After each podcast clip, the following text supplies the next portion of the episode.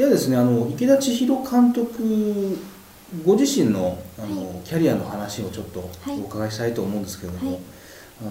いつ頃から具体的にはもう監督になりたい映画を作りたいっていうふうに思われてたんですか、えーと、映画を作りたいと思ったのは中学3年生ぐらいの時でで実際にこうまあ手探りで映画を作るってこんなものかとやり始めたのが高校生の時ですね。あ高校生の時から？そうなんです。17歳の時から、まあ、学校で、えー、映像文化部というちょっと潰れそうな小さな部活があったんですけどそこにあるハイエイトのカメラを使って脚本を書いて友達に役者お願いしたり、えー、して撮影して30分の短編を2本作ったのが初めですね。あじゃあ中学生の頃になりたいと思った仕事にそのままついてるっていうのはあれですよね、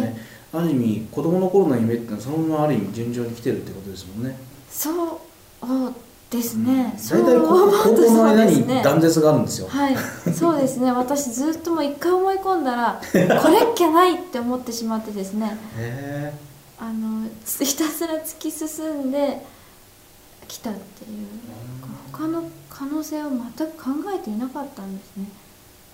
はい、じゃあその時あの高校になって作られた短編っていうので、はい、もう一通りの手応えというか、はい、確信みたいなものって得られたんですか？あえっ、ー、とですね結局作ったものを何かこう応募したりとかそんなことは全くしなかったんですけどその作って文化祭で上映したんですね、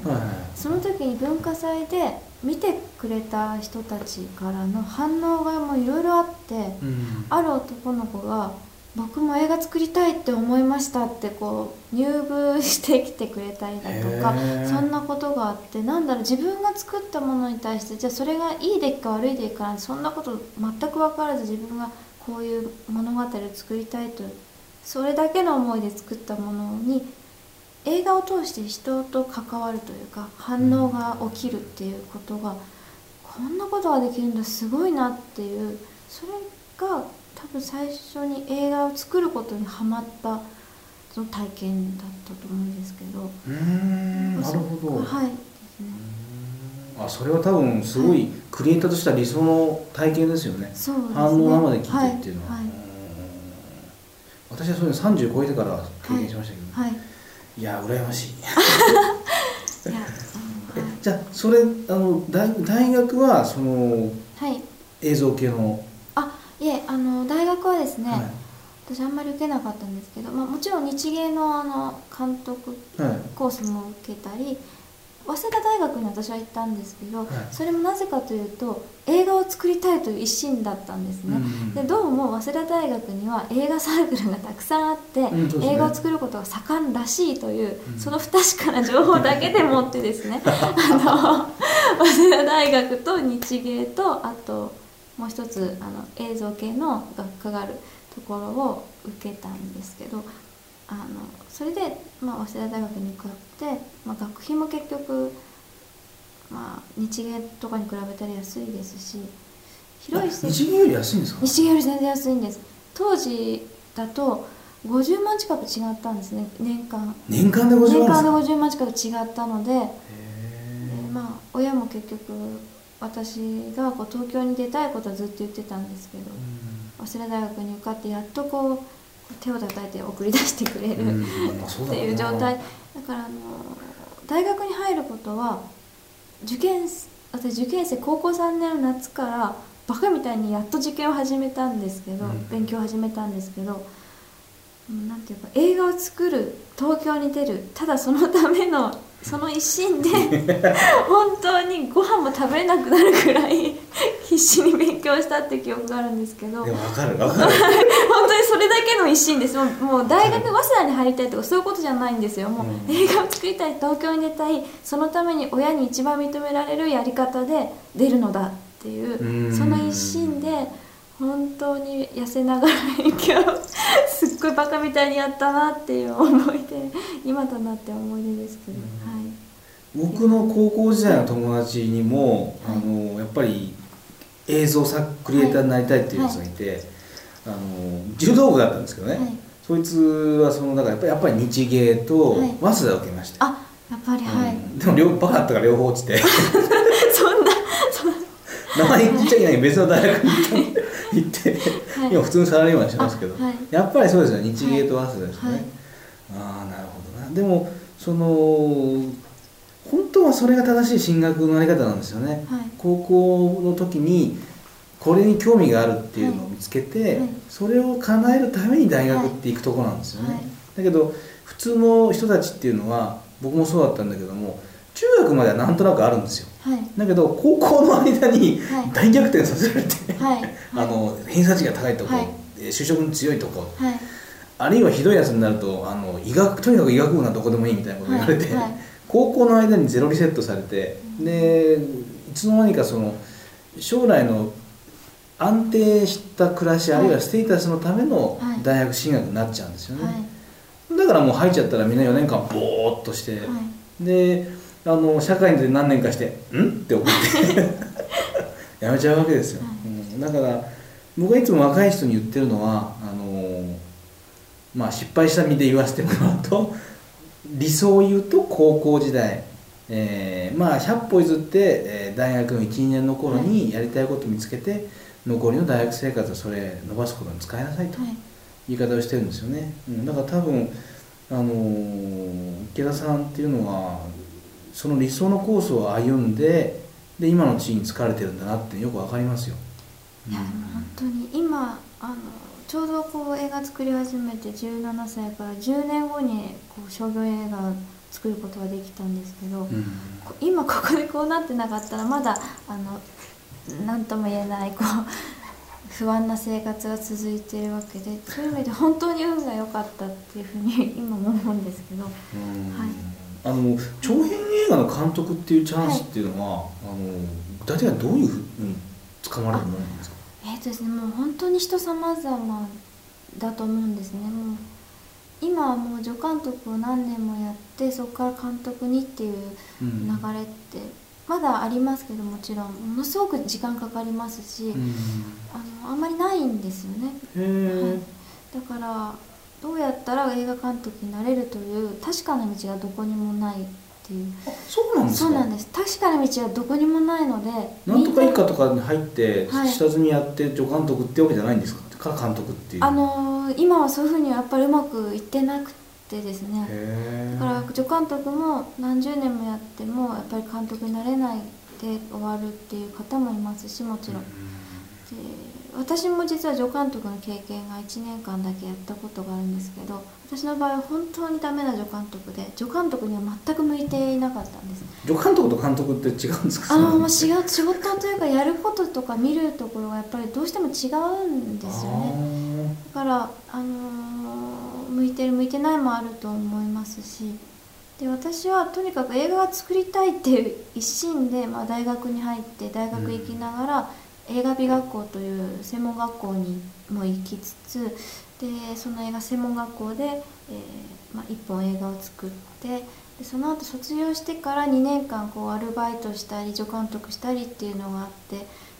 まあ、具体的にどこにも映画を作る場所がないわけですね。もう生活に追われてもういっぱいいっぱいっていうあの中で、まあ、助監督もやってみたけれども結局あまりにもできない助監督でっていう時にたまたま東京芸大の大学院にの映像の学科ができるっていうことを知ってとにかく映画を作りたくてしょうがなくて作る場所が欲しかったんですね。でそれをあのある人はもう自主で自分でお金集めて仲間を集めて作るっていうバイタリティのある人はそうしてる人もいるんですけどまあ、私の場合も生活に追われていっぱいいっぱいお金はない仲間も、うん、っていう時にやっぱりその場が欲しかったんですね。それで東京芸大に受けて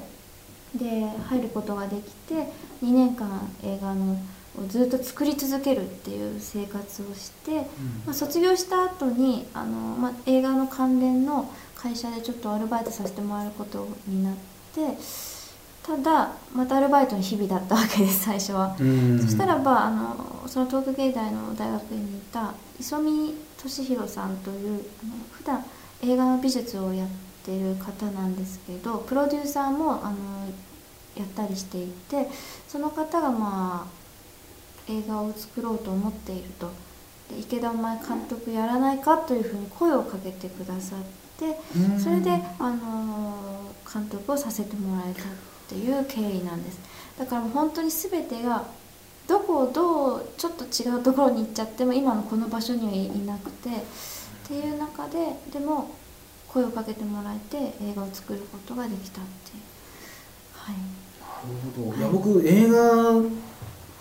とか、まあ、芸能関係全部そうですけど、はい、映画ってすごい徒弟制度だってイメージ昔聞いたことがあって、だからそのたまにポット手の人が、まあ、これ年はバレちゃうんだけど例えばそのあのいきなり女優さんとかが、作家さんとかが作って大こけしちゃうことあるじゃないですか、昔あって、そういうのは結局その徒弟制度の外から来た人っていうのを受け入れられないから、助監とかが勝手に作っちゃっておかしくなっちゃうんだみたいな話を前に聞いたことがあって、だからいきなり抜擢されて結構大変じゃなかったですか？そんなことはないんですか？そうですね。あの、まあ、ただ私その専門学校とか、まあ、大学だとかあ、まあ、あの芸大で映画を自主ですけど、まあ、システムはちゃんとこうえ制作撮影照明ってみんなこうちゃんと部部署分かれて、うん、あの何ですかね。単純な自主映画。私はがカメラ持って私が思うように全部やるわっていうことではなくてそのいろんなそこにいる人たちとどうものをあのコラボレーションして作るかっていうことを、やっぱり実践としてこう作りながら勉強してしていけたこともあったので。でしょうね結局で今回「東南角部屋2階の女」という映画を作りに集まってくれたスタッフの方々も皆さんも純粋に映画が好きで映画を作りたいっていうことに集まってきた方だったので最初にまず私が年下とか女とかそうじゃなくてじゃあ監督どうするってやっぱりそれは役者さんと一緒なんですけどっていう中でやっぱり皆さんと私との経験値の差はもう歴然とこうしているので、経験値の差はありつつもでも私はこの作品をどういうふうにしたいのかっていうそれは明確に示していかなければやっぱり信用されませんし、監督としてみんなにどうしたら信用されるかっていうことにはすごく心を砕きましたけどとにかくまっすぐにこれがやりたいですっていうことを言い続けるだとかみんなが言ってること本当にいいと思ったら「はいそれいいです。それしましょう」って言ったりだとかなんですよあのコミュニケーションの、最後はそこですよね、ね、思いというか、はい、それをうまく伝えるかどうかと、でもその卒業されてから大学卒業されてから2年間のバイトの時って、すごく不安じゃありませんでした。ものすごく不安でした。あの実は私大学の4年の時にちょうどその専門学校行ってた映画美学校で映画を作らせてもらえることになって、うん、みんなが就職活動だってやってる時に、ね、私は映画作るぞって やっていたのであ全く就職活動をしていなかったんですね。たださすがに親にもあなた就職しないのかって言われてあのリクルートスーツは買ったんです。で映像系の会社がこう一斉にやるセミナーみたいなものがあって、それにも行ったんですね、行っていろんなところを見てあ私が多分こういうとこにじゃ入って私映画を作れれるかって作れないやめようって。途中でお弁当だけ食べて帰っちゃったっていう経験があって。でもその時に覚悟をしたんですね。あのもう私お金が稼げないのはもちろん分かっていて生活レベルとしてはかなり下の水準にあの、まあ、今もいるとは思うんですけどでもそういうことではなくてどんなに辛くても苦しくても私は映画がもうやめるって自分が決めるまではやるのだでそれはじゃあこの今制作会社ここに入ってやるっていうことではなくてやりたいのだでそれを親に説得してまあ、1年間アルバイトしながら生活してやっぱりうまくいかないのでもちろん。それで助監督をやあのさせてもらってそうですね。ちょうどいいタイミングに東京芸大が大学院に映像研究家を作ったのでそうですよね。はい